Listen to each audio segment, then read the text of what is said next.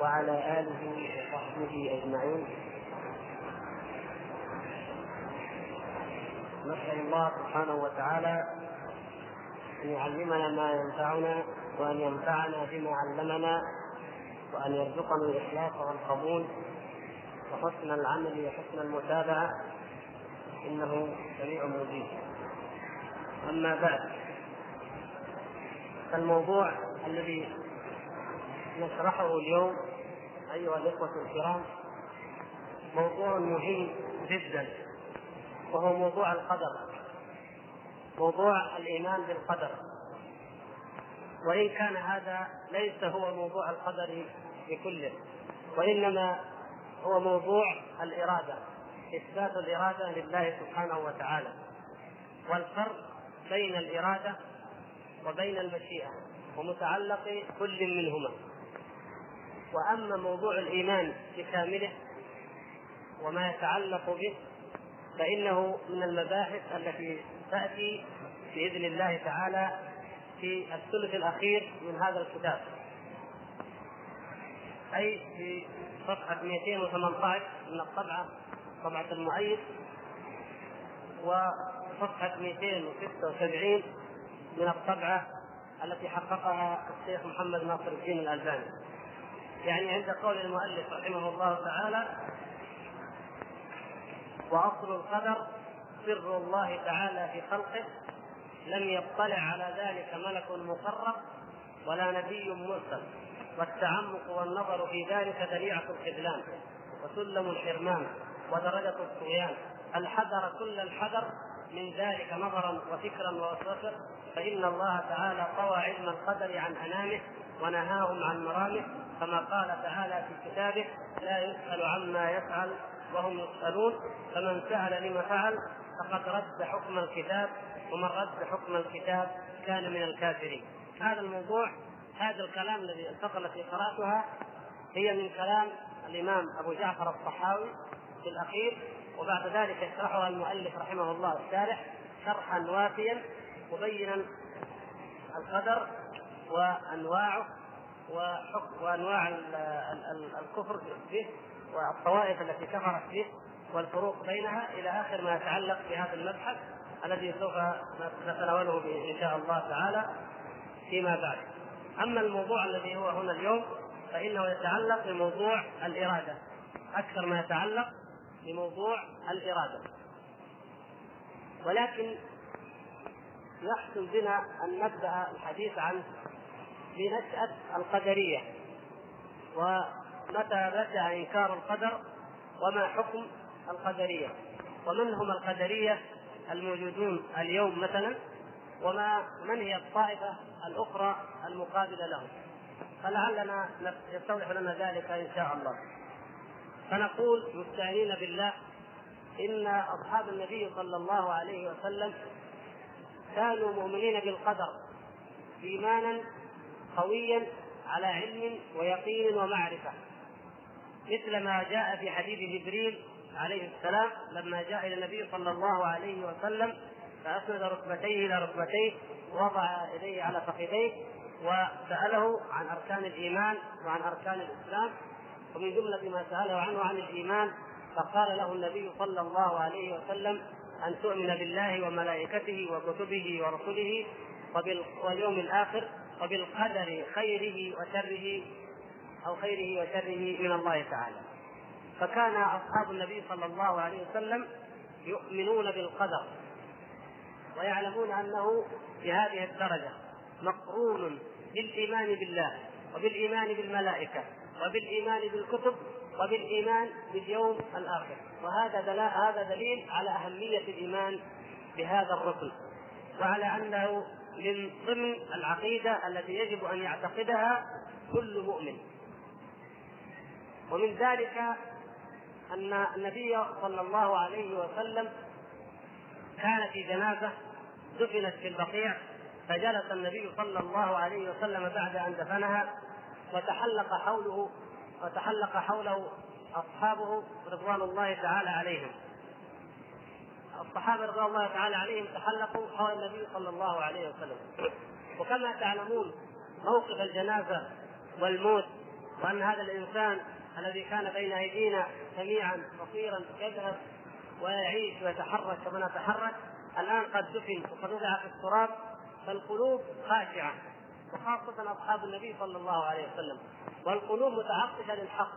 فقال لهم النبي صلى الله عليه وسلم وهم جالسون أخذ العصا وأخذ ينكت بها الأرض ويقول لهم ما منكم من أحد إلا قد علم الله سبحانه وتعالى منزلته من الجنة أو النار.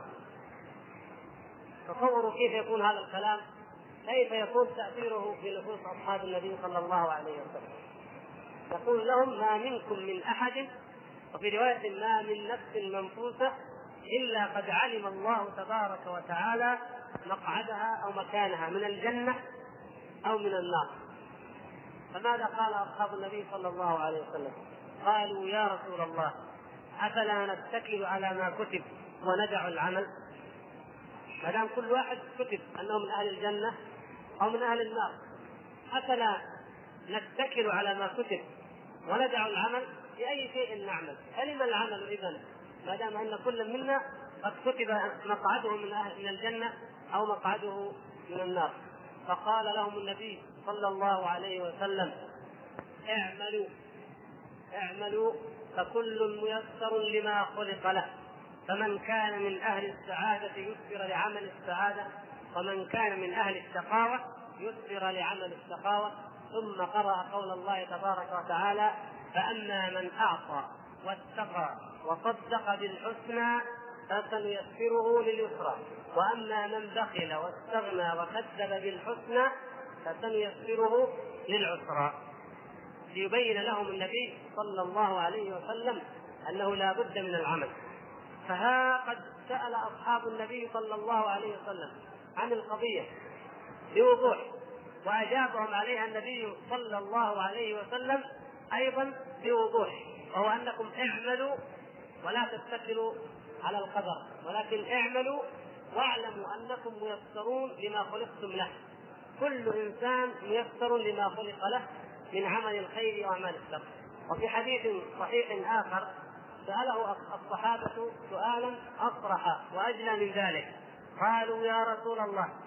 سأله أحدهم قال يا رسول الله أرأيت ما نعمل؟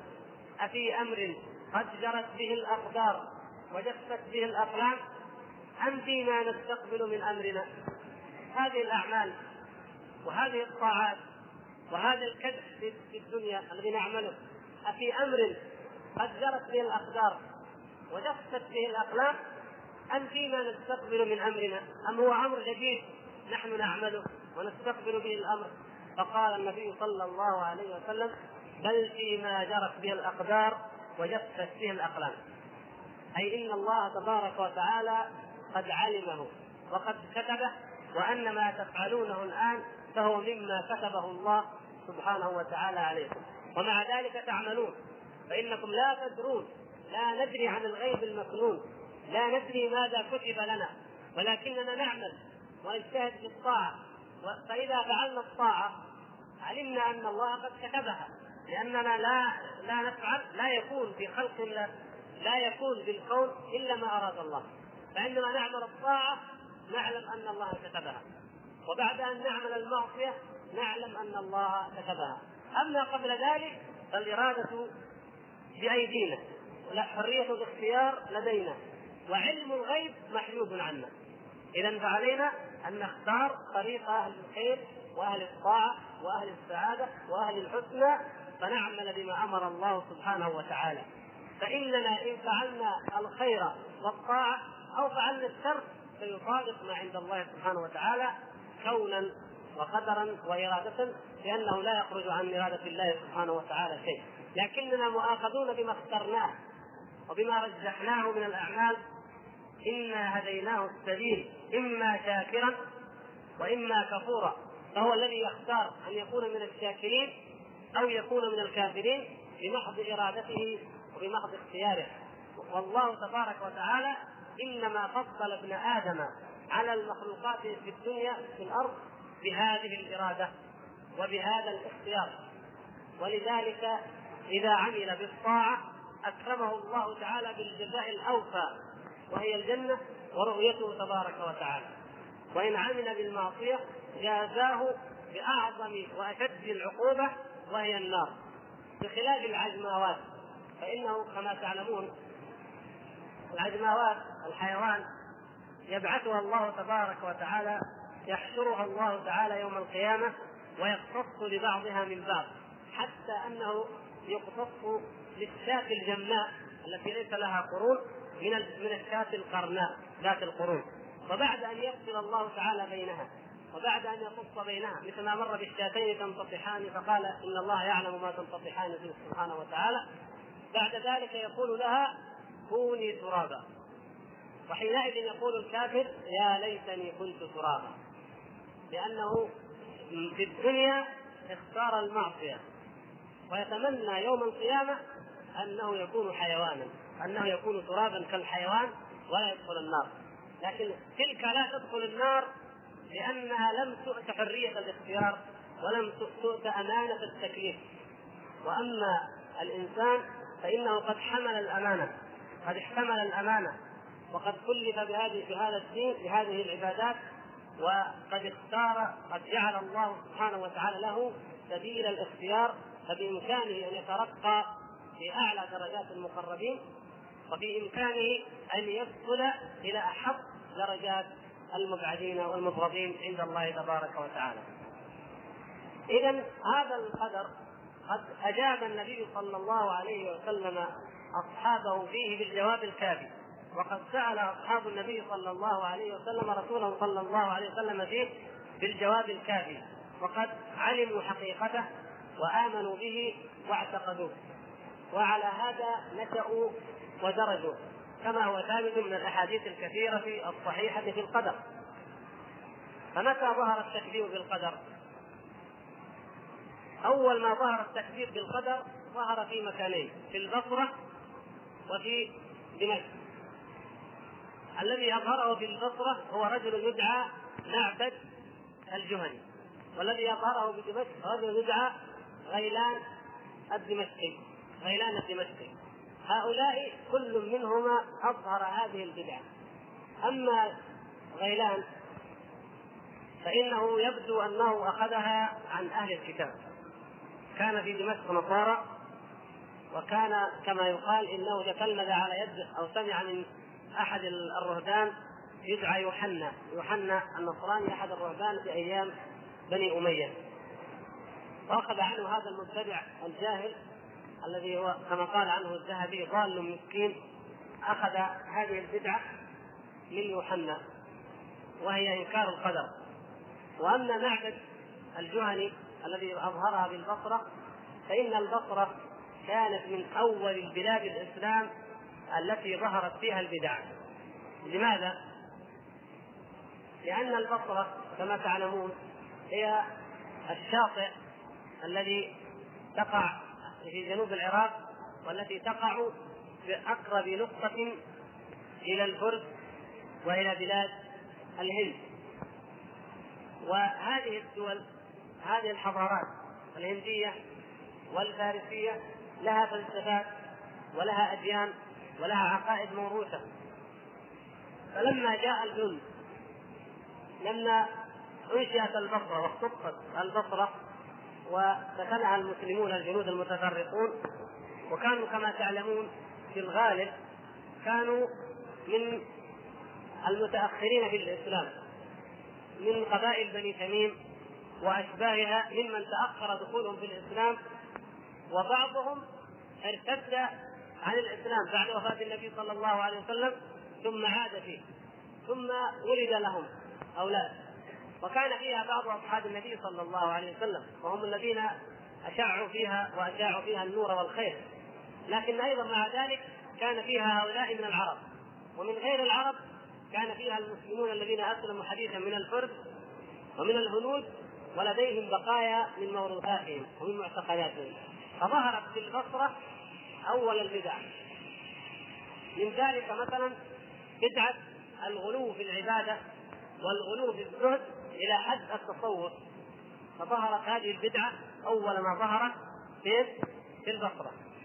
وكذلك ظهر فيها القول بالقدر فجاء رجل من أهل من التابعين أو جاء اثنان من التابعين والحديث في أول صحيح مسلم جاء إلى ابن عمر رضي الله تعالى عنه وقال له إن قوما عندنا بالبصرة قد أظهروا إنكار القدر. فغضب ابن عمر رضي الله تعالى عنه من ذلك غضبا شديدا وقال بلغوهم أنني منهم براء وأنهم مني براء. ثم ذكر الحديث عن ابيه عمر بن الخطاب وهو حديث جبريل المعروف الذي بدأنا في أول اليوم. فذكر لهم ذلك الحديث. وأما عبد الله بن عباس رضي الله تعالى عنه فإنه لما بلغه قول من أنكر القدر وكان رضي الله تعالى عنه قد كبر وقد ذهب بصره وكف بصره قال قربوه مني. والله لو أمكنني الله منه لدققت عنقه لدققت عنقه. ثم أخبر أن هؤلاء هم المجوس آه، مشركون مجوس. وأنهم والله قال قال والله لينكرن الخير كما أنكروا الشر. يعني أنكروا نسبة الشر إلى الله وسوف يأتي عليه اليوم ينكرون أيضا الخير إليه. فيقولون مجوسا ويعلنون الشرك. كما أن آه، إلياس نساء جوز سوف تضطرب على ذي الخلطه كما يقع الشرك في الالوهيه وفي العبودية سوف يقع شرك هؤلاء في القدر. هكذا قال عبد الله بن عباس رضي الله تعالى عنه فيما رواه عنه الإمام اللالكائي.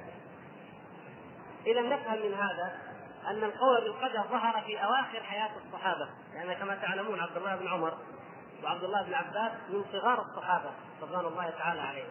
فظهر القول بالقدر وإنكار القدر في أواخر عهد الصحابة رضوان الله تعالى عليهم.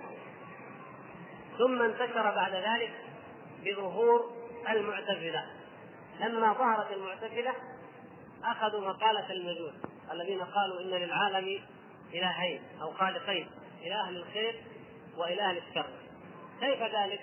قالت المعتزلة الذين سموا قدرية قالوا إن الله سبحانه وتعالى إنما يقدر على أن يخلق الخير في الإنسان. وأما الشر فإن الإنسان هو الذي يخلقه من عند نفسه. فجعلوا خالقا مع الله سبحانه وتعالى.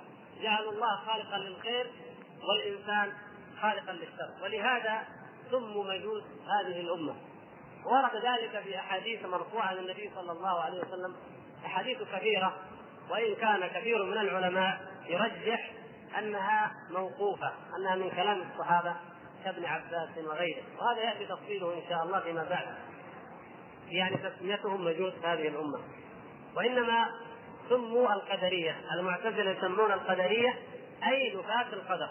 سموا إليه نسبوا إلى الشيء الذي نفوه. فسموا قدرية. هذا يعني جملة وصفت كلام المعتزلة. قالوا نحن ننزه الله سبحانه وتعالى عن أن ننسب إليه فعل الشر. ويقول إن الله أراد الشر. لا الله لم يرد الشر ابدا. ما أراد إلا الخير. ولكن العبد هو الذي يريد الشر ويخلقه ويفعله. عمرو بن عبيد من أئمة المعتزلة قد سبق أن قلنا أن واصل بن عطاء وعمرو بن عبيد الزاهد هؤلاء أئمة المعتزلة المؤسسين لهذا لهذه النحلة ولهذا المذهب. جاء رجل من الأعراب والأعراب كما تعلمون فيهم ذكاء. ما عندهم علم لكن عندهم ذكاء عندهم ذهن وقفات حي. جاء إلى عمرو بن عبيد ورأى عليه الزهد والنصف.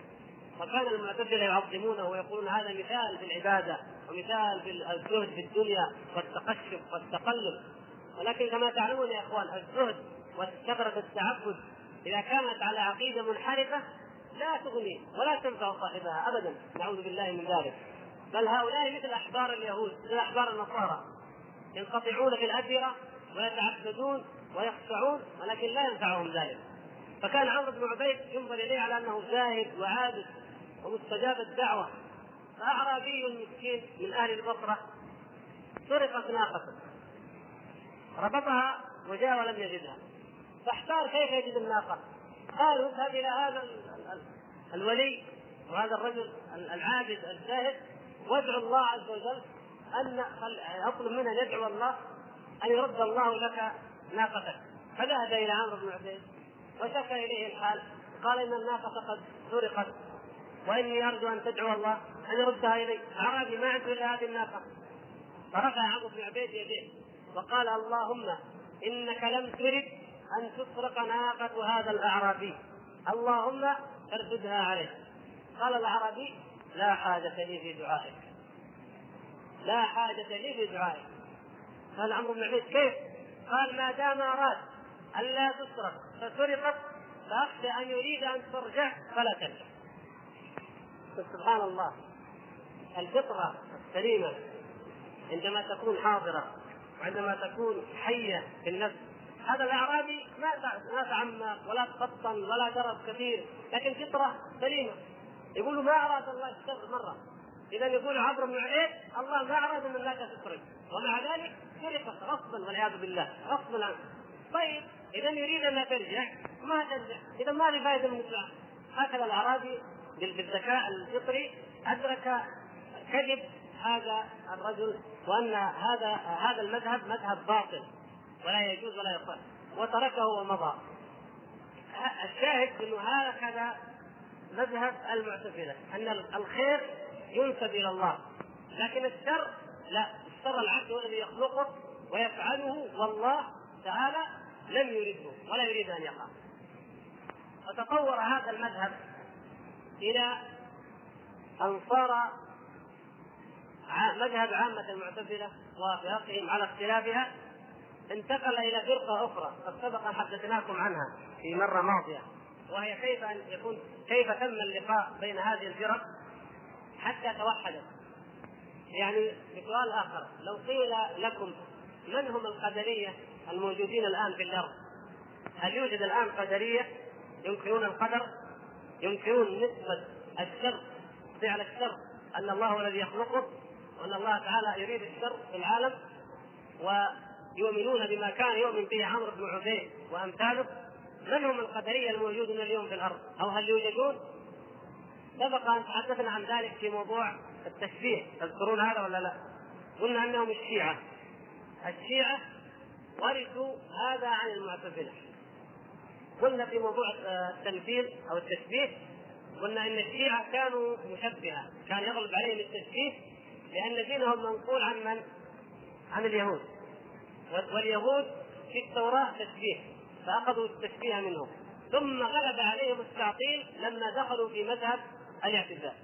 واعتنقوا. وقلنا هناك السبب الذي جعل الشيعة يصبحوا معتزلة.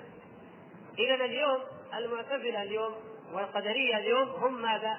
هم الشيعة. سواء منهم الشيعة الزيدية أو الشيعة الغلاة الرافضة. هؤلاء كلهم يجمعهم أنهم على مذهب الاعتزال في القدر وأنهم هم القدرية. هذه هي نشأة المذهب بإيجاز وكيف تطور ومن هي الفرق التي تعتقده اليوم وتدين به ولهذا تذكرون كتاب شيخ الإسلام ابن تيمية الذي رد به على الشيعة. ما اسمه؟ نعم منهاج. السنة النبوية في نقض كلام الشيعة والقدرية الشيعة والقدرية والمقصود بهم الشيعة. لأن هذا الذي سمى نفسه ابن المطهر الذي ألف منهاج الكرامة الرافضي الذي كتب منهاج الكرامة رد عليه شيخ الإسلام ابن تيمية بمنهاج السنة. منهاج الكرامة ألفه هذا الرافضي وهو تشيع واعتزال. نعم لأنه انتصر فيه لكلام الشيعة. وقال إن مذهبنا يقول هو الرجل إن مذهبنا مذهب القدرية الذي هم عليه الشيعة إنه أخذه واصل وعمرو بن عبيد واصل بن عطاء وعمرو بن عبيد أخذوه عن الحسن ابن محمد أو عن أبي هاشم. أخو الحسن أبو هاشم ابن محمد ابن علي بن أبي طالب الذي يسمى محمد بن الحنفية. يقال له محمد بن الحنفية لماذا؟ لأنه ابن علي بن أبي طالب. ولكن ليس من فاطمة رضي الله تعالى عنهم أجمعين. ليس من فاطمة مثل الحسن والحسين. فيقال له محمد ابن الحنفية لأن أمه أمه من بني حنيفة. فيقال محمد بن الحنفية فولد له الحسن ابن محمد وولد له أبو هاشم. هو كان أبوه أبو هاشم.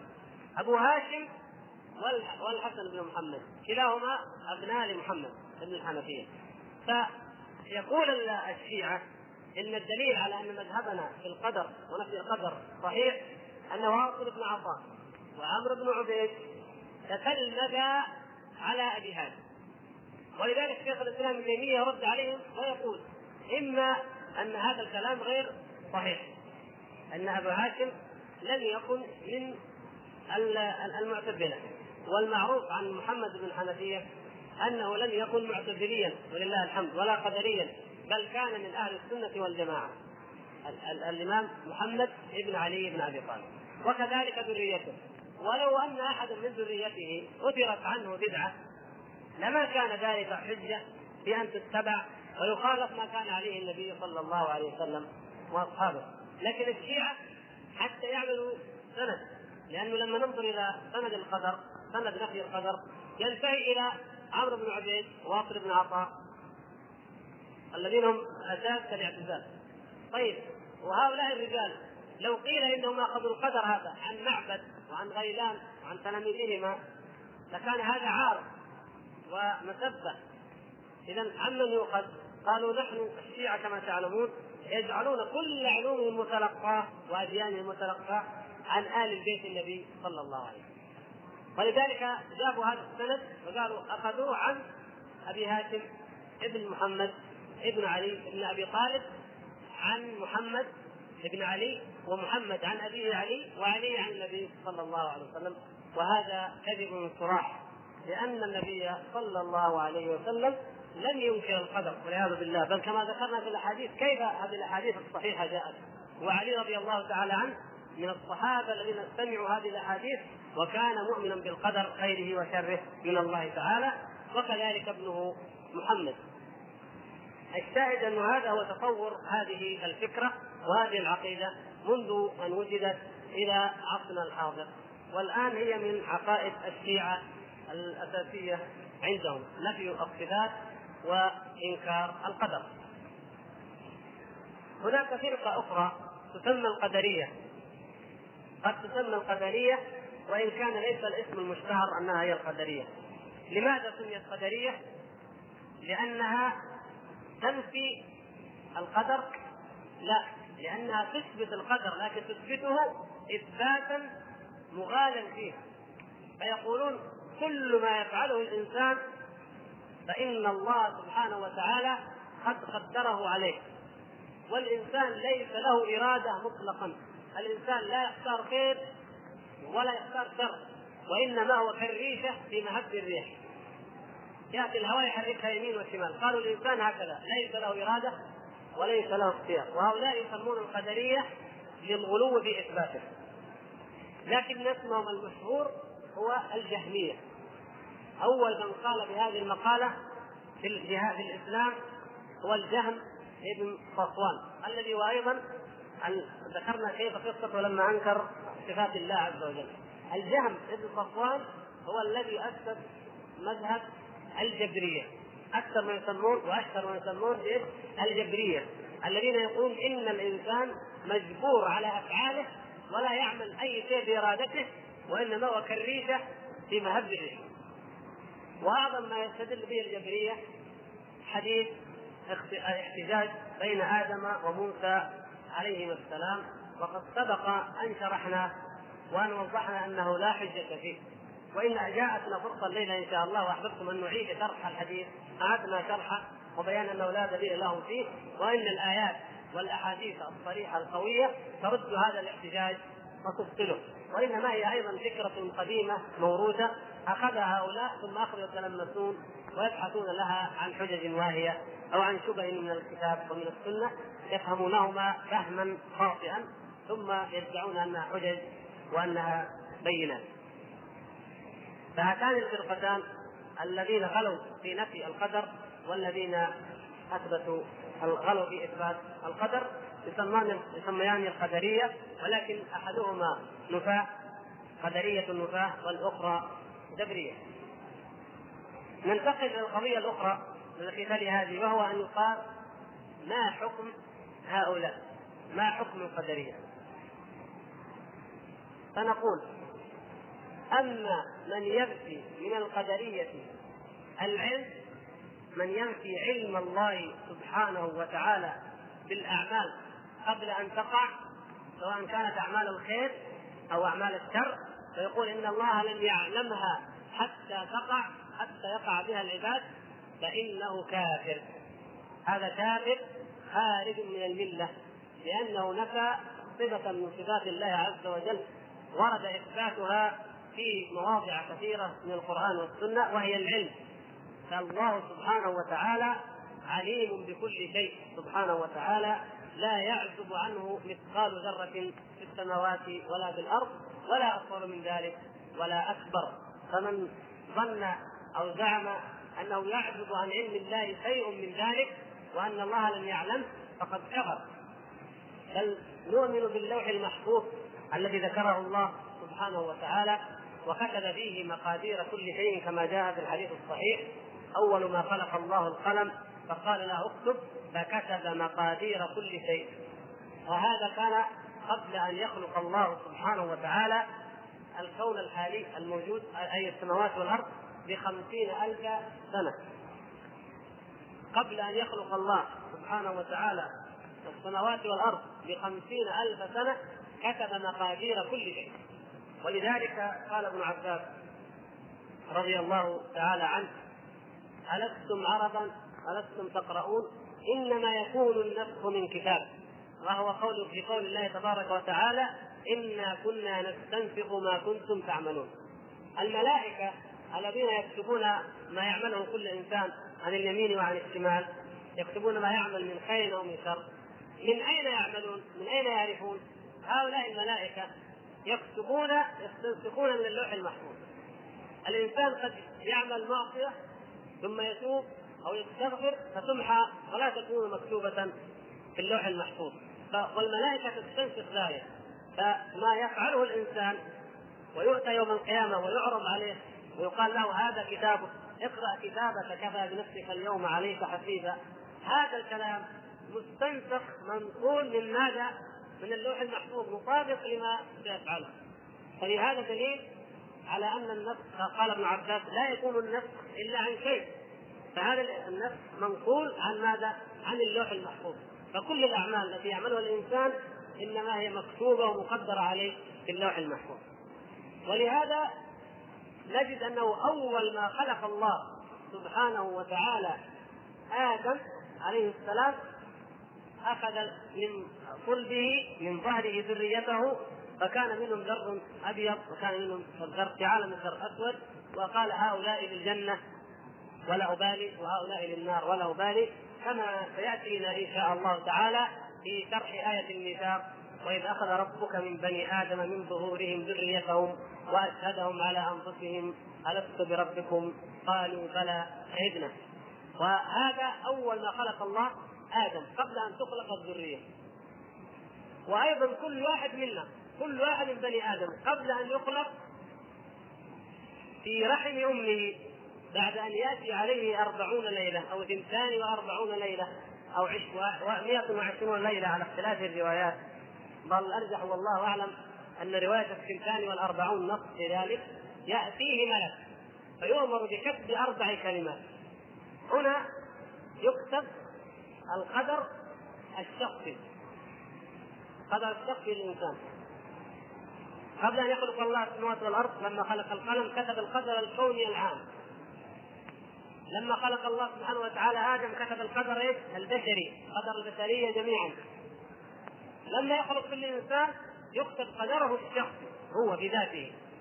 فيؤمر بكتب أربع كلمات بكتب رزقه وعمله وأجله وشقي أم سعيد.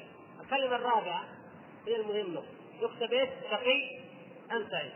إذا أيضا مقدر أنه سيعمل بعمل أهل السعادة أو يعمل بعمل أهل الشقاوه فهذا التقدير مكتوب معلوم عند الله سبحانه وتعالى. كونا على مستوى الكون كله على مستوى العالم الإنساني وعلى مستوى الفرد البشري. يعلمه الله سبحانه وتعالى ويكتبه. الشاهد من نفى علم الله سبحانه وتعالى بهذا فقد كفر فهو خارج من الملة. وأما من قال إن الله يعلم إن الله يعلم ذلك ولكن لا نثبت له أنه أراد ذلك لننزهه سبحانه وتعالى عن إرادة الشر.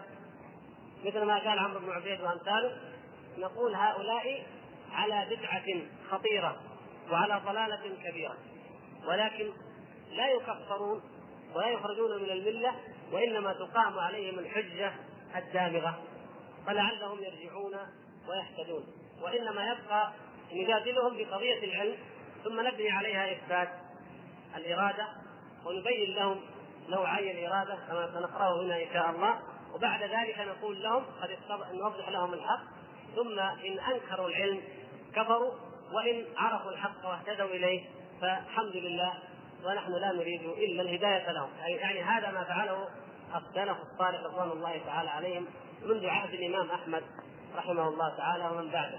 فكانوا يبينون للقدرية يلزمونهم من عن طريق إثبات العلم ثم يلزمونهم بإثبات الإرادة والتفريق بين نوعي الإرادة وأن الأمر والنهي والتحليل والتحريم يقتضي رد قولهم وإرسال الرسل يقتضي رد قولهم ثم يبينون لهم الحق.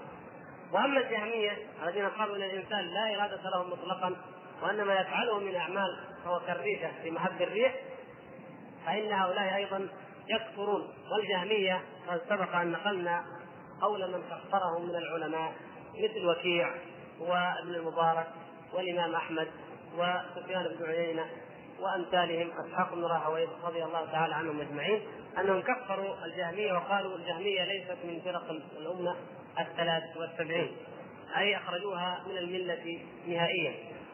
هذا هو حكم القدرية بنوعيها هناك قضية لا أدري يسمح المقام أن نذكرها الآن أو تريدون أن نؤجلها وقد جاءتنا أسئلة عنها قضية الاحتجاج بالقدر الاحتجاج بالقدر وهو أن يفعل الإنسان المعصية ثم يحتج عليها لأن الله سبحانه وتعالى قضاها وقدرها. آه نقرأ الآن ما ذكره المؤلف رحمه الله تعالى هنا بعضا بعضا منه ثم نشرح ذلك لأن بيان بيان نوعي الإرادة يجلي هذه القضية ونشوف أو نرى ماذا رد لماذا رد الله تعالى في القرآن على الذين يحتجون بالقدر. فإنهم كما تعلمون قد ذكر الله سبحانه وتعالى شبهتهم في القرآن واجاب هو عنها جل شأنه في كتابه العزيز.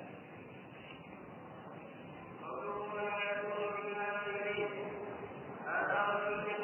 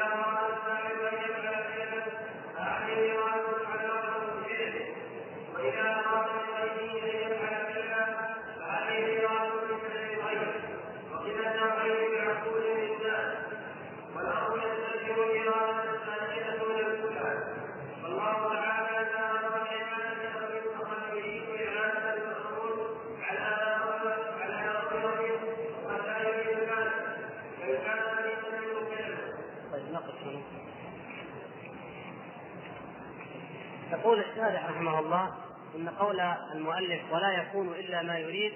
هذا رد على القدرية رد لقول القدرية والمعتزلة. يقول فإنهم زعموا أن الله أراد الإيمان من الناس كلهم والكافر أراد الكفر. القدرية يقولون هذا إن الله أراد الإيمان من الناس كلهم ولم يرد منهم الكفر ولكن الكافر أراد الكفر. فلهذا فأن كما قلنا الكافر يعني غلبت إرادته إرادة الله والعياذ بالله. هذا مقتضى كلامهم ولهذا يقولون إن إن الكافر هو الذي يخلق فعل نفسه. وأما الله سبحانه وتعالى فلا يخلق فعل الكافر كفر الكافر ولا يخلق معصية العاصي ويقولون ننزه الله سبحانه وتعالى ونجله عن ذلك. وبين أن هذا مردود بالكتاب والسنة كما بينا. قال أما أهل السنة فيقولون إن الله وإن كان يريد المعاصي قدرا فهو لا يحبها ولا يرضاها. يعني نقول كلمة يريد هنا الأفضل أن أن تكون إيش؟ أراد إن الله وإن كان أراد المعاصي. وإن كان أراد المعاصي قدرا. ليش؟ لأن هذه القضية الإرادة الكونية أمر مقضي مكتوب. قبل أن تخلق السماوات والأرض بخمسين ألف سنة.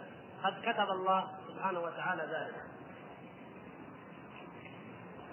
أما الإرادة الشرعية فإنها جاءت بعد ذلك تأتي بعد ذلك تأتي بحق الإنسان مثلا لما بعث الله سبحانه وتعالى الأنبياء جاء كل نبي يأمر قومه بماذا؟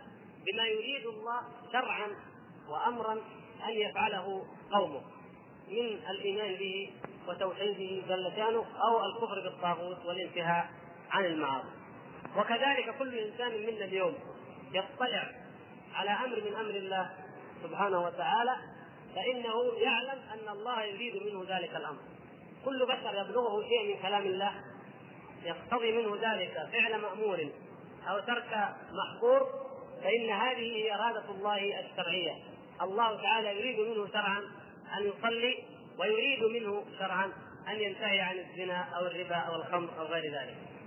أما الإرادة الكونية فأمر قد أمضاه الله عز وجل. قد جفت به الأقلام قد جرت به المقادير وجفت به الأقلام كما جاء في الحديث فهذا أمر قد قضي وانتهى.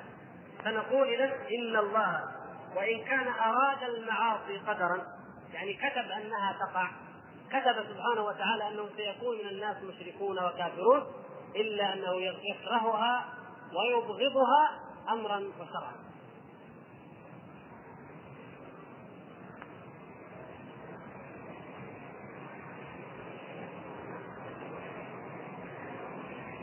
وهذا الكلام ينقلنا إلى الحديث عن احتجاج المشركين بقدر الله.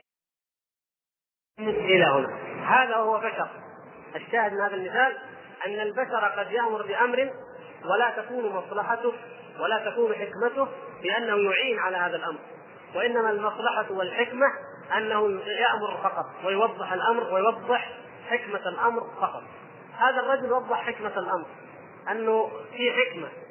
أنه إذا لم يخرج موسى سيقتل. هذه حكمة. وضحها لموسى ثم تركها فإذا انفكت مصلحة الآمر عن الإعانة في حق المخلوق فكيف بها في حق الخالق سبحانه وتعالى؟ الذي لا يسأل عما يفعل وهم يسألون. والذي يختص برحمته من يشاء سبحانه وتعالى. يختص بالنبوة من يشاء. ولا يقال لماذا بعث الله فلان؟ ولم يبعث فلان. هذا قول الكفار. وقالوا لولا نزل هذا القرآن على رجل من القريتين عظيم.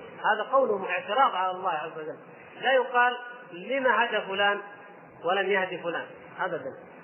ولكن إن تفضل تفضل الله تعالى على فلان فاختاره نبيا وخذل فلانا فتركه ليكون كافرا هذا أمره سبحانه وتعالى ولا اعتراض عليه وهو يفعل ما يشاء. هذا فعله يفعل ما يشاء. وإنما السؤال ليس هذا. السؤال هل هذا الكافر بلغته الحجة وبلغه الأمر وظهرت له مصلحته ثم أعرض عنه برضاه وباختياره يقول هذا هو. هنا العذاب منوط ومتعلق ببلوغ الأمر وبقيام الحجة. قل فلله الحجة البالغة فلو شاء لهداكم أجمعين.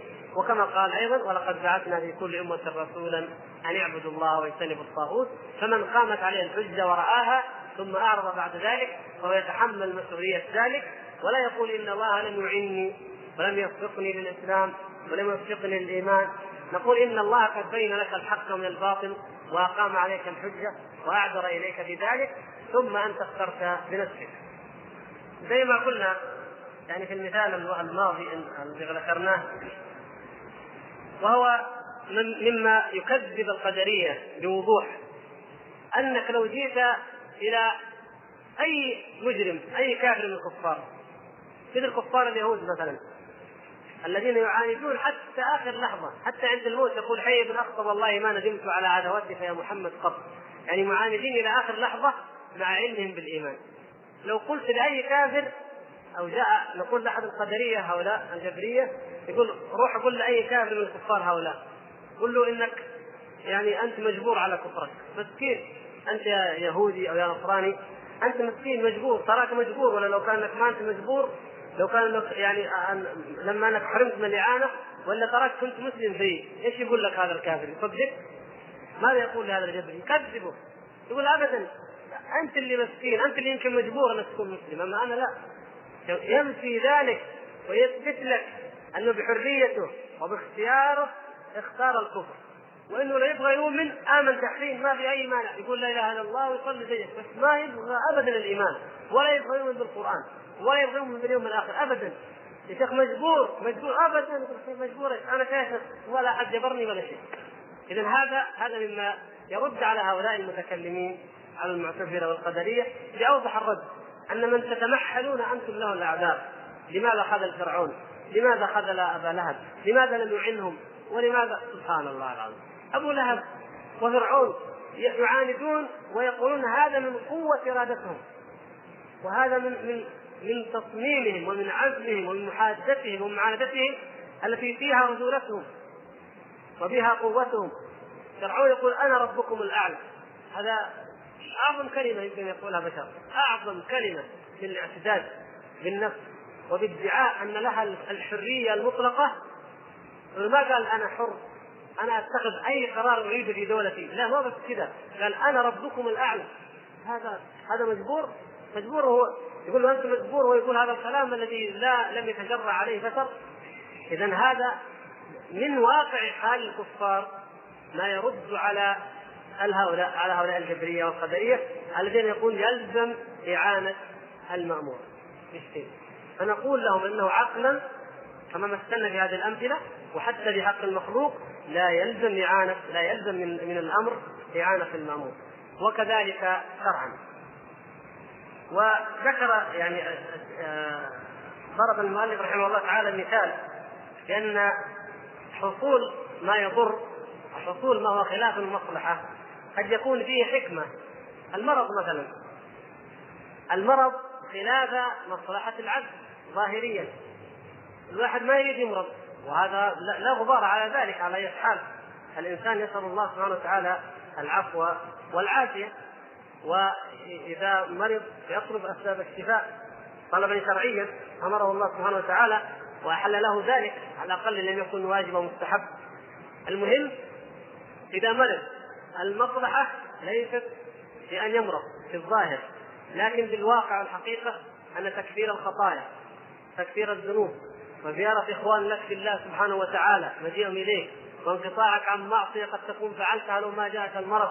أشياء حكم كثيرة جدا تكون في في المرض لا في الصحة. سواء كانت هذه الحكم تعود عليك أو المصالح مصالح المرض تعود عليك أو على غيرك هذا شيء آخر. المهم أن فيه مصلحة وفيه حكمة. وكذلك ظلم الظالم. ظالم ظلم مظلوم. ظاهر الأمر أنه ظلم وهو كذلك ولا يقره الله سبحانه وتعالى ولا يرضاه ونحن أيضا لا نرضاه لكن مع ذلك نقول للمظلوم قد يكون فيه مصلحة. اولا أنك تدعو الله سبحانه وتعالى وتلجأ إليه ولو لم تظلم ما لجأك إليه ولا دعوته. ودعاؤك لله عز وجل أعظم وأكثر من حصول ما تريد من الدنيا أو مما أخذه منك هذا الظالم من أمور الدنيا لو أخذ منك مالك. هذا أعظم لأنك تقربت وعبدت الله عز وجل وربما كان أجره أعظم عندك من الدنيا وما عليها. والشيء الثاني أن هذا الظالم يريد الله عز وجل ان أن يذله يريد الله عز وجل أن يعذبه فحصل منه هذا الفعل فيعاقب عليه فهناك حكم أيضا في وقوع الظلم وهكذا نجد أن الحكم تقع أن الحكم لله عز وجل متحققة سواء ما كان منها متعلق بنفس الفاعل أو بغيره. فكفر الكفار فيه حكم لله عز وجل. وإن كان ذلك إن كانت المصلحة لا تتعلق بالكافر. ليس في كفر فرعون مصلحة له في الحقيقة. لكن هذا لا يهمنا. المهم هل لله عز وجل حكمة ومصلحة؟ يعني لا نقول مصلحة في حق الله إنما نقول حكمة لكن المقصود أنه حتى في حق البشر في حق موسى عليه السلام مثلا فيه مصلحة.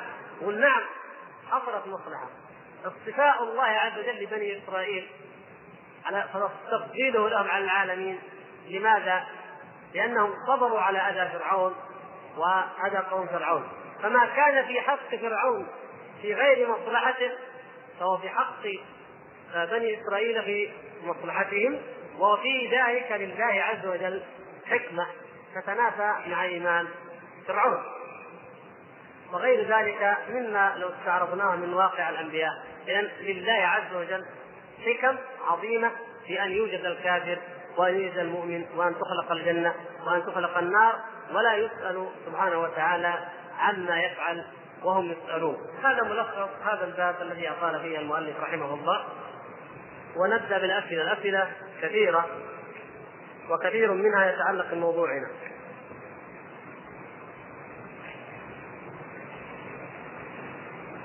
نترك بعض الأسئلة الفقهية والمجاز نخليه شوية حتى نشوف الموضوعات القدر يقول الأخ يقول إيش؟ هل الإنسان مخير أم مسير؟ وما الفرق بين القضاء والقدر؟ ما معنى قول الرب ما جئتكم من خير إلى آخره. ما أدري الآية الأخرى اللي سأل عنها الأخ التي يقول الله عز وجل ما أصابك من حسنة فمن الله وما أصابك من سيئة فمن نفسك. المهم يا أخي الإنسان مخير أو مسير هذا الكلام الذي يقوله كثير من الناس ويسألونه ويقولون هذا هذا السؤال أعجز الفلاسفة وأعيا المفكرين. وأتعب مدري إيش ويطولون ويجعلون سبحان الله. الله عز وجل والنبي النبي صلى الله عليه وسلم قد أراحنا. حتى في القرآن. نعم في القرآن وفي السنة ما يريحنا وما يعطينا الجواب بدون لا عناء ولا حاجة لنا لأن نتعب عقولنا ولا نتعب الفلاسفة فلا نحتاجهم ولا نحتاج تعبهم في هذا الشيء. يقول الله عز وجل وما تشاءون إلا أن يشاء الله. لك مشيئة لكنها بعد مشيئة الله عز وجل. لك إرادة؟ نعم. من كان يريد الحياة الدنيا وزينتها يوفي إليهم أعمالهم فيها. من كان ومن كان يريد الآخرة؟ إلى آخره إذا الله عز وجل يقول من كان يريد ومن كان يريد. إذا لك إرادة. أنت تريد. لكن هذه الإرادة لا تخرج عن إرادة الله عز وجل الكونية الشاملة. أما الإرادة التي أعطاكها الله والحرية التي أعطاكها الله عز وجل فهي محل التكليف مناط التكليف متعلق الأمر والنهي في هذه الإرادة. كونه عز وجل خلقك عربيا أو أعجميا طويلا أو قصيرا آه، مريضا أو صحيحا إلى غير ذلك هذا متعلق إرادته الكونية القدرية ولا شأن لك في ذلك.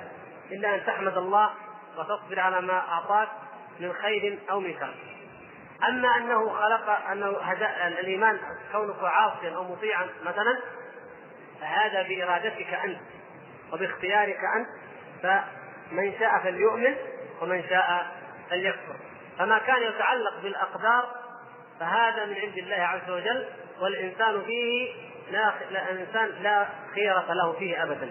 وما كان متعلق بالطاعة والمعصية فإن للإنسان إرادة في أن يفعل هذا أو هذا لكنه مهما فعل فإن فعله إنما يكون بإرادة الله عز وجل وفق ما كتب الله تبارك وتعالى عليه. ولهذا زي ما قلنا في القصة الحديث الصحيح قصة الجنازة نعيدها لما كان النبي صلى الله عليه وسلم في بقيع الغرقد ودفنت جنازة وتحلق أصحابه حوله صلى الله عليه وسلم وأخذ ينكث الأرض بالمخصره بعصاه ويقول صلى الله عليه وسلم ما منكم من أحد إلا قد علم الله تبارك وتعالى مقعده من الجنة أو النار. الصحابة رضوان الله تعالى عليهم في حاله خشوع عند الموت عند جنازة عند أخ دفنوه كلهم في حاله هكذا. فبين لهم النبي صلى الله عليه وسلم أن أي واحد منكم أنتم أو هذا الميت أو أي إنسان إن الله عز وجل قد علم وقد كتب مكانه من الجنة أو من النار. فقال أصحاب محمد صلى الله عليه وسلم يا رسول الله أفلا ندع العمل ونتكل على ما كتب ما دام كتب ندع العمل. هذه هذه نفس الشبهة التي يقولها الناس. إذا كنت أنا مسير ليش أعمل؟ أنا مسير خلاص ما أعمل لا. فقال لهم النبي صلى الله عليه وسلم بل اعملوا اعملوا فكل ميسر لما خلق له. فمن كان من أهل السعادة يسر لعمل السعادة ومن كان من أهل الشقاوة يسر لعمل الشقاوه ثم قرأ صلى الله عليه وسلم فأما من أعطى واتقى وصدق بالحسنى فسنيسره لليسرى. وأما من بخل واستغنى وكذب بالحسنى فسنيسره للعسرى. فأمرهم صلى الله عليه وسلم أن يجتهدوا وأن يعملوا. وقال في الحديث الآخر ما من شيء إلا وقد كتبه الله حتى العجز أو الكيد.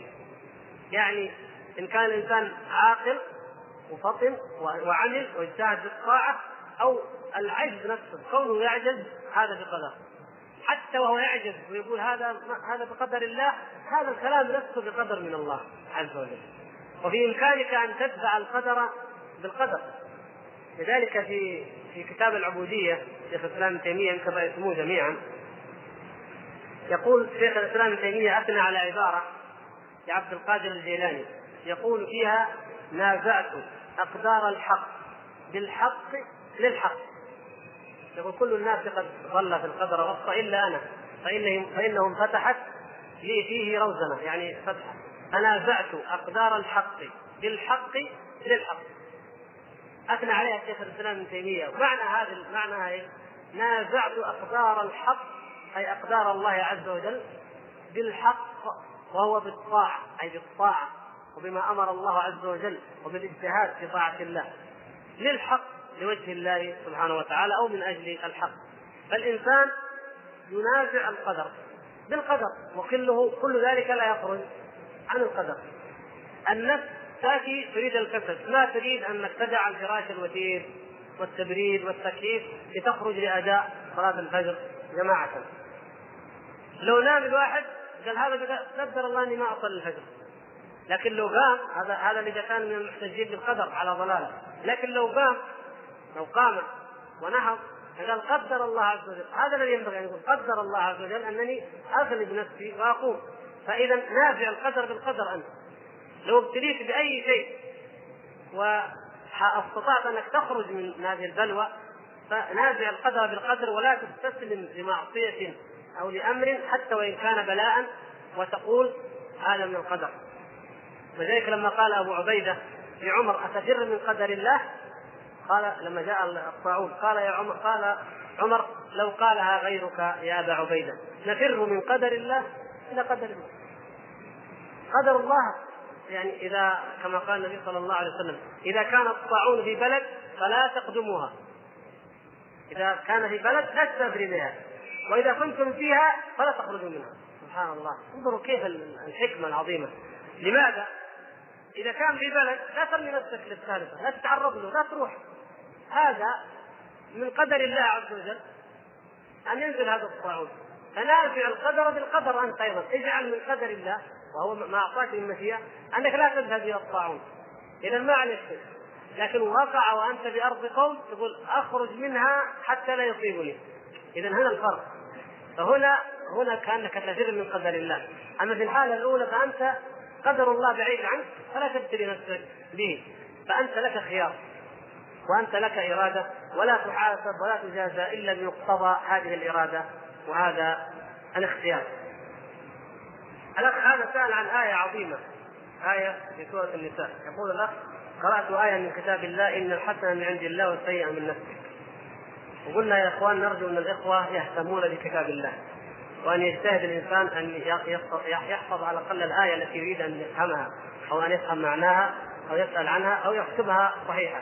هذه الآية في سورة النساء رقم 78 وهي قول الكفار آه وإن تصبهم حسنة وإن تصبهم سيئة يقولوا هذه من عندك وإن تصبهم سيئة وإن تصبهم حسنة يقولوا هذه من عند الله وإن تصبهم سيئة يقولوا هذه من عندك. قل كل من عند الله فما لهؤلاء القوم لا يكادون يفقهون حديثا. آه وإن تصبهم سيئة يقولوا هذه من عندك. أول الآية أينما تكونوا يدرككم الموت ولو كنتم في بروج مشيدة وإن تصبهم سيئة وإن تصبهم حسنة يقول هذه من عند الله وإن تصبهم سيئة يقول هذه من عندك. إلى حد هنا ما في إشكال. هذه الآية حيرت أكثر المتكلمين يا أخوان. لو تقرؤون في كتب الكلام كم خاضوا فيها. لو تقرأوا كتب التفسير الاعتزالية عن هذه الآية تجدون العجب العجاب. كم خاضوا في فهم هذه الآية وعجزوا المتكلمين والمعتزلة وغيرهم. ولذلك يبدو أن الأخ سأل عنها لأنه قد سمع ما يخوضون فيها مع أنها من أوضح وأجل الآيات. فقولهم إن تصبهم حسنة يقول هذه من عند الله وإن تصبهم سيئة يقول هذه من عندك. مثل قول قوم موسى وإن تصبهم سيئة قالوا تطيرنا. تطيرنا طير بموسى ومن معه. قالوا إنا تطيرنا بكم. فيطيرون بموسى ومن معه. إذا أصابتهم سيئة قالوا هذا من شؤم موسى.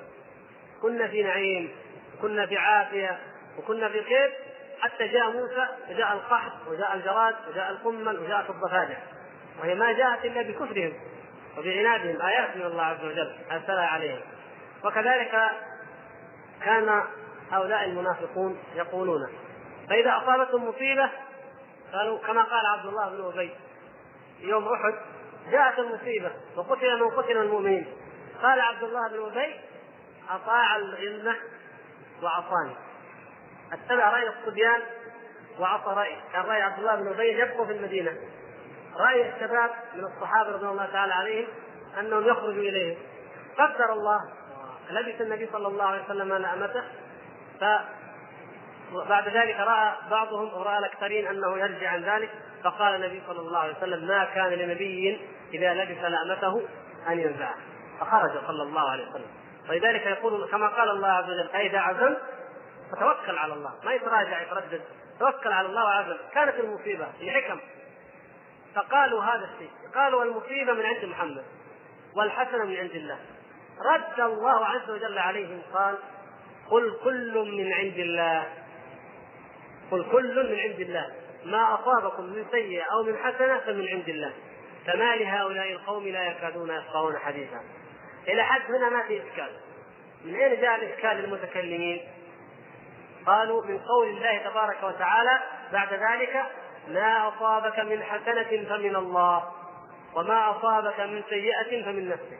قال هذه المشكلة ما قدرنا نفهمها.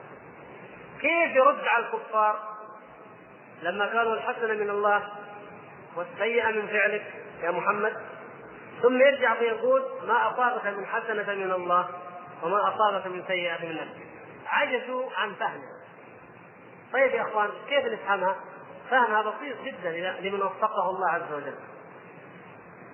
الآية الأولى مخاطب بها الكفار.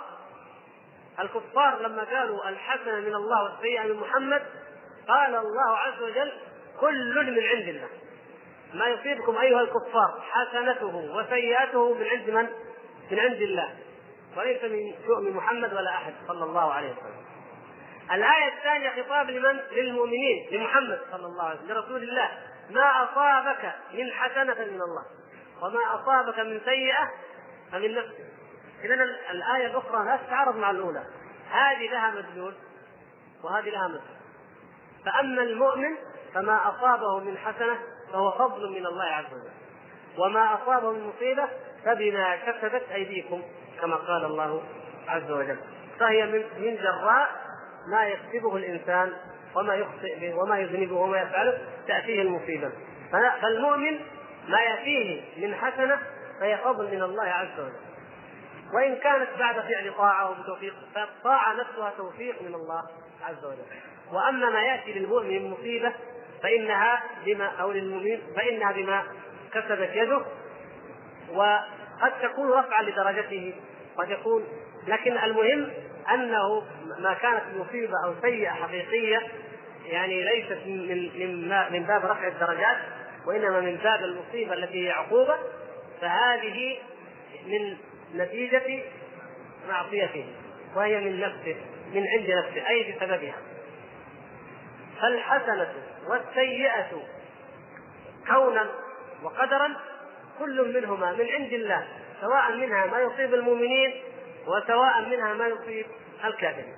لكن في واقع حال كل منهما أن السيئات التي تصيب الكفار هذه يستحقونها جزاء كفرهم ومعصيتهم وليست من شؤم أحد والحسنات التي تصيبهم استدراج من الله عز وجل وليست دليل على طاعتهم وأما المؤمن فالحسنة فضل من الله عز وجل عليه والسيئة عقوبة من الله سبحانه وتعالى على سيئة يرتكبها وقد تكون أيضا رفعا لدرجته. إذا نشاهد أن هذه الآية ولله الحمد ليس بينها أي تعارض.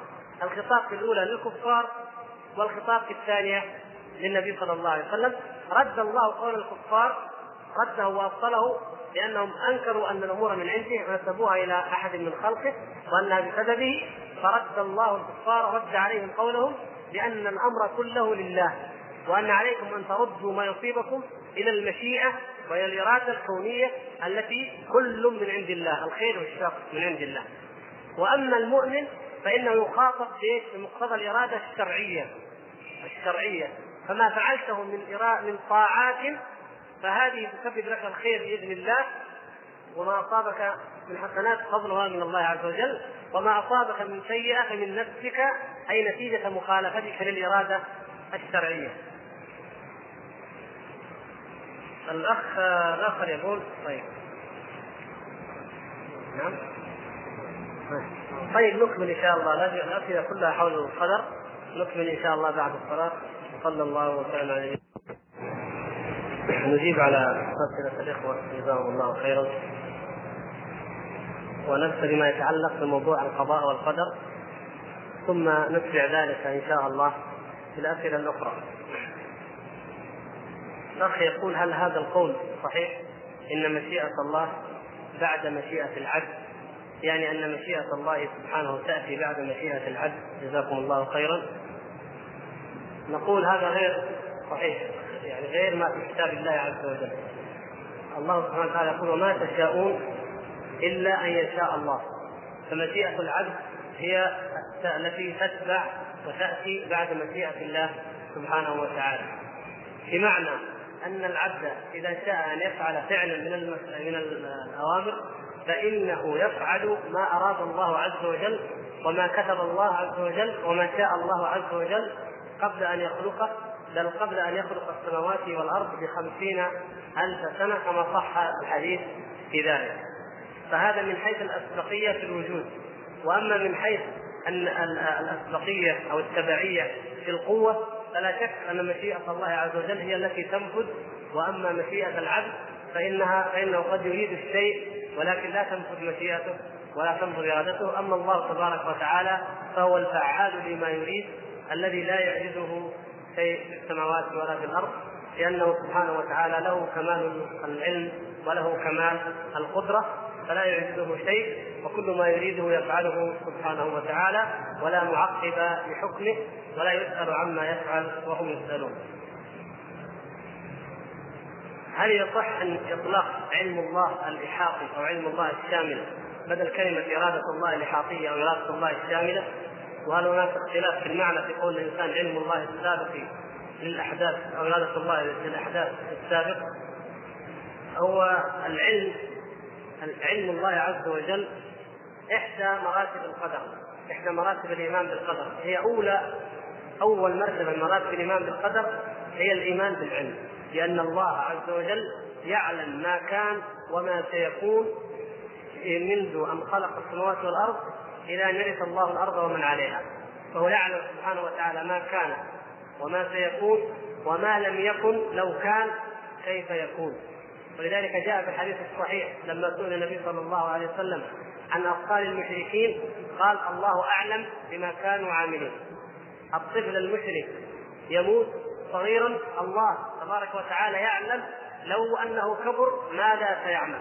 سبحانه وتعالى. ولا يعلم ذلك أحد على الإطلاق إلا الله تبارك وتعالى. فهذا العلم هو إحدى مراتب القدر التي نؤمن بها. أو أولى أولى درجات الإيمان بالقدر. ولهذا قلنا من أنكر من نفاة القدر علم الله سبحانه وتعالى فإنه يكفر. إذا كان إنكاره للعلم فإنه يكفر.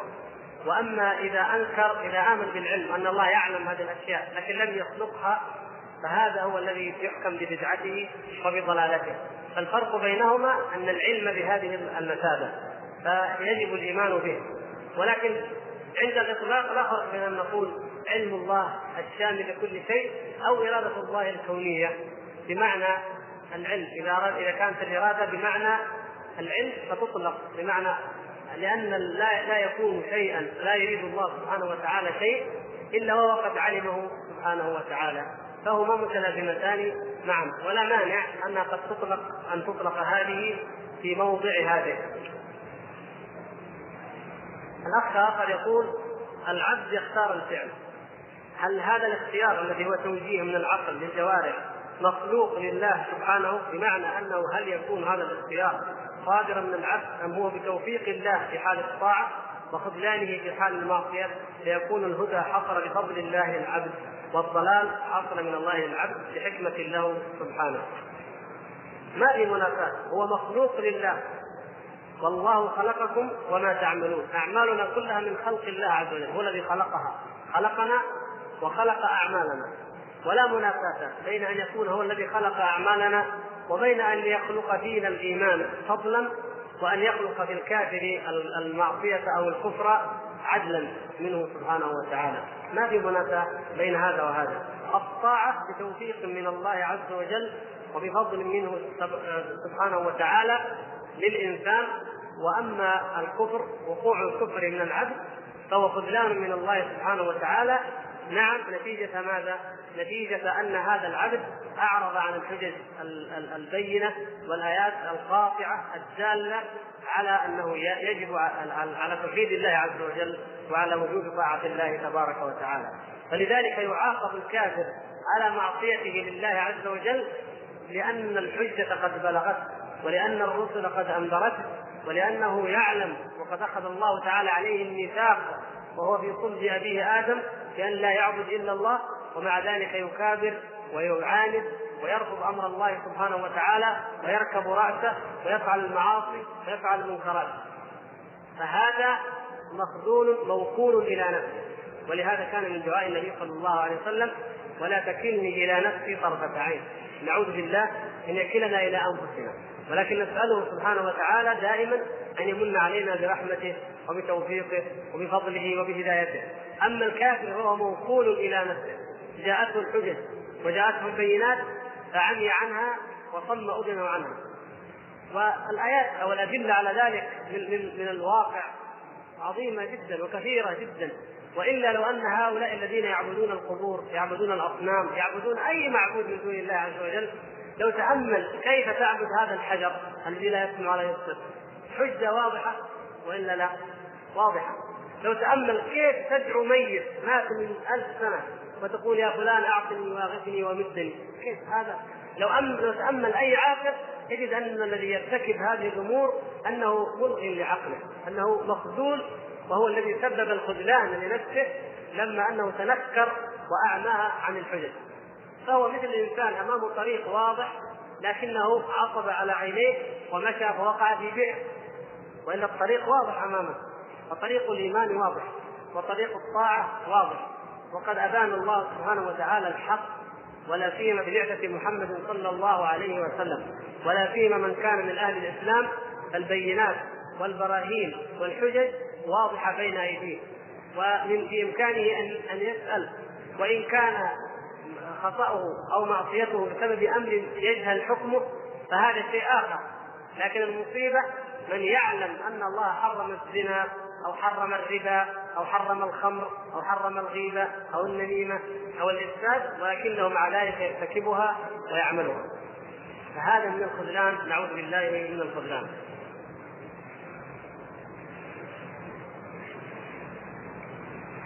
هذا نفس الشيء يقول أليس العلم الإلهي هو الإرادة الكونية القدرية؟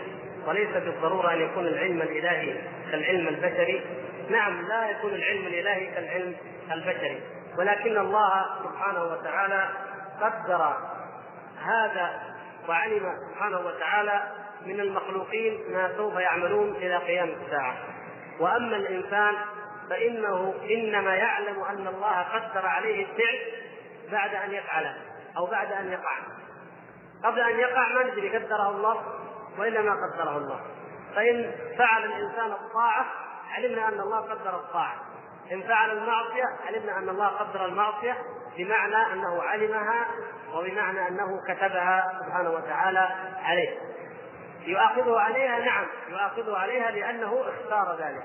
لكن لو قال أحد إن الله قدرها علي اذا أنا أعملها فهذا قد قال بالظن وقال بالخرق لأنه لم يطلع على اللوح المحفوظ فيقرأ فيه أن الله كتبها كتب أنك تفعلها ثم بعد ذلك يفعلها. وهذا من تلبيس الشيطان. ولذلك زي ما قلنا قال الله سبحانه وتعالى للكفار الذين قالوا لو شاء الله ما أشركنا ولا آباؤنا والذين قالوا لو شاء الله ما عبدنا من دونه من شيء نحن ولا آباؤنا ولا حرمنا من دونه من شيء. قال في آخر الآية في سورة الأنعام آه يقول الله سبحانه وتعالى كذلك كذب الذين من قبلهم فهل على الرسل ان كذلك فعل الذين من قبلهم فهل على الرسل إلا البلاغ المبين؟ ويقول ما لكم بذلك من علم إن أنتم الا قل هل عندكم من علم ما تخرجوه؟ لنا إن أنتم إلا تخرصون.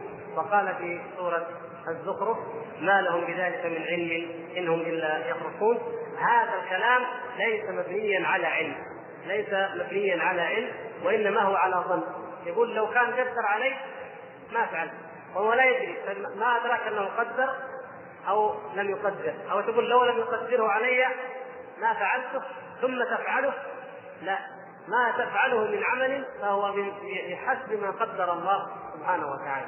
حتى هذه الكلمة حتى قولك أفعل ما قدره الله أو قولك هذا ما قدره الله أو هذا قدره الله حتى هذه الكلمة هي مما قدر الله عز وجل أنك تقوله. كما قد سبق. هل تغلب الإرادة الشرعية الإرادة الكونية كأن يريد الله هدايه فلان من البشر شرعا ولكنها لا تتم كونا؟ هل يمكن أن تتم كونا؟ وليس هذا حجه القدرية الذين يقولون إن الله لم يرد هدايتنا في ارادته الكونية؟ نقول ليس هناك تعارض حتى نقول مغالبة. ما في تعارض بين الإرادتين. الإرادة الكونية أن الله سبحانه وتعالى كتب علم كما علم سبحانه وتعالى ما كان وما سيكون إلى قيام الساعة. وأما الإرادة الشرعية فهي أمر الله ونهي. زي ما نقول آه ذكر المؤلف هذا الكلام طبعا الإرادة الشرعية لما تقول الله يريد انك تصلي يا فلان يعني الله يشرع ذلك يطلب منك ذلك يأمرك بذلك هذه الإرادة الشرعية. الإرادة الكونية أنك تقول الله يشاء ذلك. الله يريد ذلك؟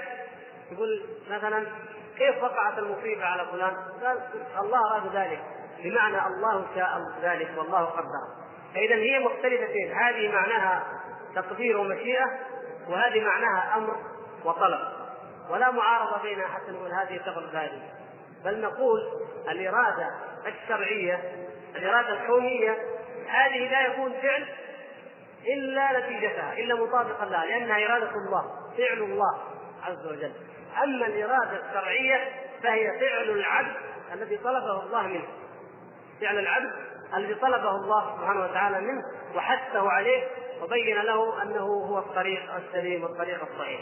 لكن جعل له الاختيار في أنه يفعله أو لا يفعله. إنا هديناه السبيل إما شاكرا وإما كفورا له الاختيار في ذلك. فإن فعل الطاعة أو فعل المعصية فهي لا تخرج عن إرادة الله لكنه يعاقب على المعصية بخروجه عن شرع الله. ويتاب على الطاعة لالتزامه ولتمسكه بشرع الله. أما أمر الله الكوني القدري علم الله فهذا لا يخرج عنه لا طاعة ولا معصية.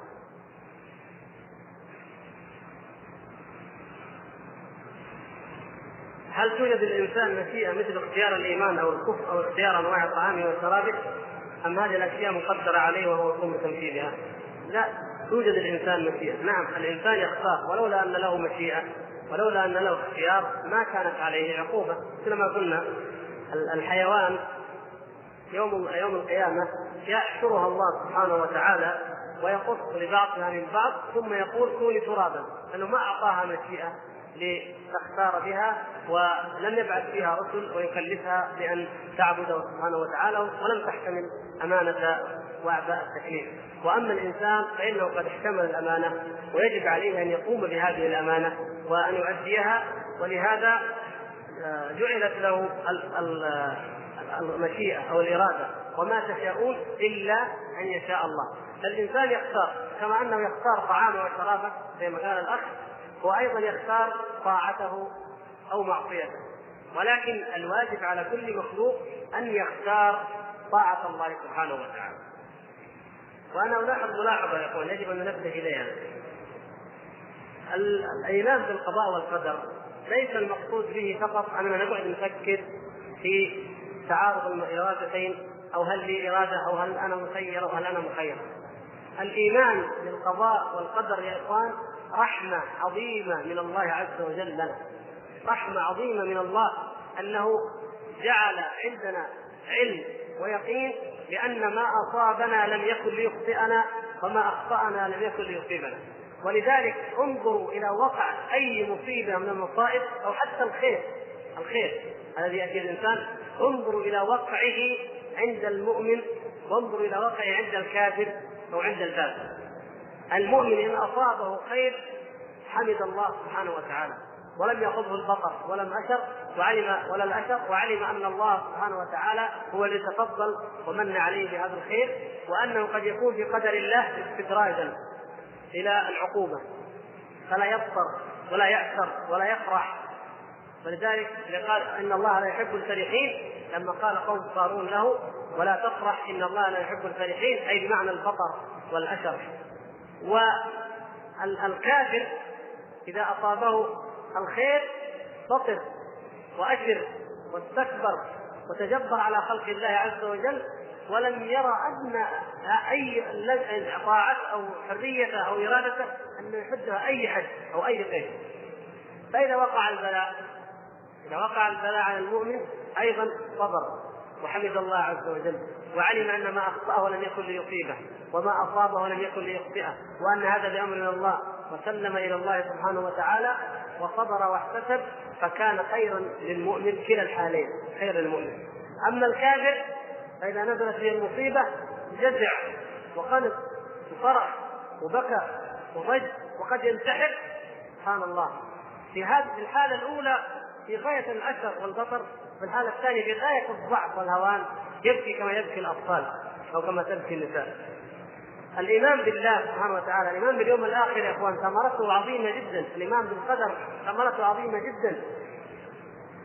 كثير من أسباب الانتحار التي تقع في العالم الغربي والتي تزداد عاما بعد عام وسنة بعد سنة مردها إلى أنهم لا يؤمنون بالقدر. الكفار النصارى حتى من كان منهم غير متمسك بحقيقة دينه حتى وإن كان على دين بدعة وضلالة لكن يؤمن بالقدر تجد عنده طمأنينة. على كفره تجد عنده طمأنينة تجد عنده راحة نفسية. يقول هذا قدر الله إذا اصابته مصيبة. أما غيرهم كثير جدا من أسباب الانتحار بعضهم ينتحر لأن الصفقة التجارية فشلت. بعضهم ينتحر لأنه لم يتوفق في النجاح في الدراسة. بعضهم لأسباب اتفه يقول لك عشيقته هجرته وعشقت واحد آخر راح انتحر. كثير جدا. حتى أنه في السويد فتحت مستشفيات للانتحار. يمكن قرأتم الخبر جميعا. مستشفيات للانتحار. يروح الواحد يكتب استدعاء أنه يريد الموت. يقول لك إن كما ذكر أنا قرأت هذا بنفسي وعندي الجريدة.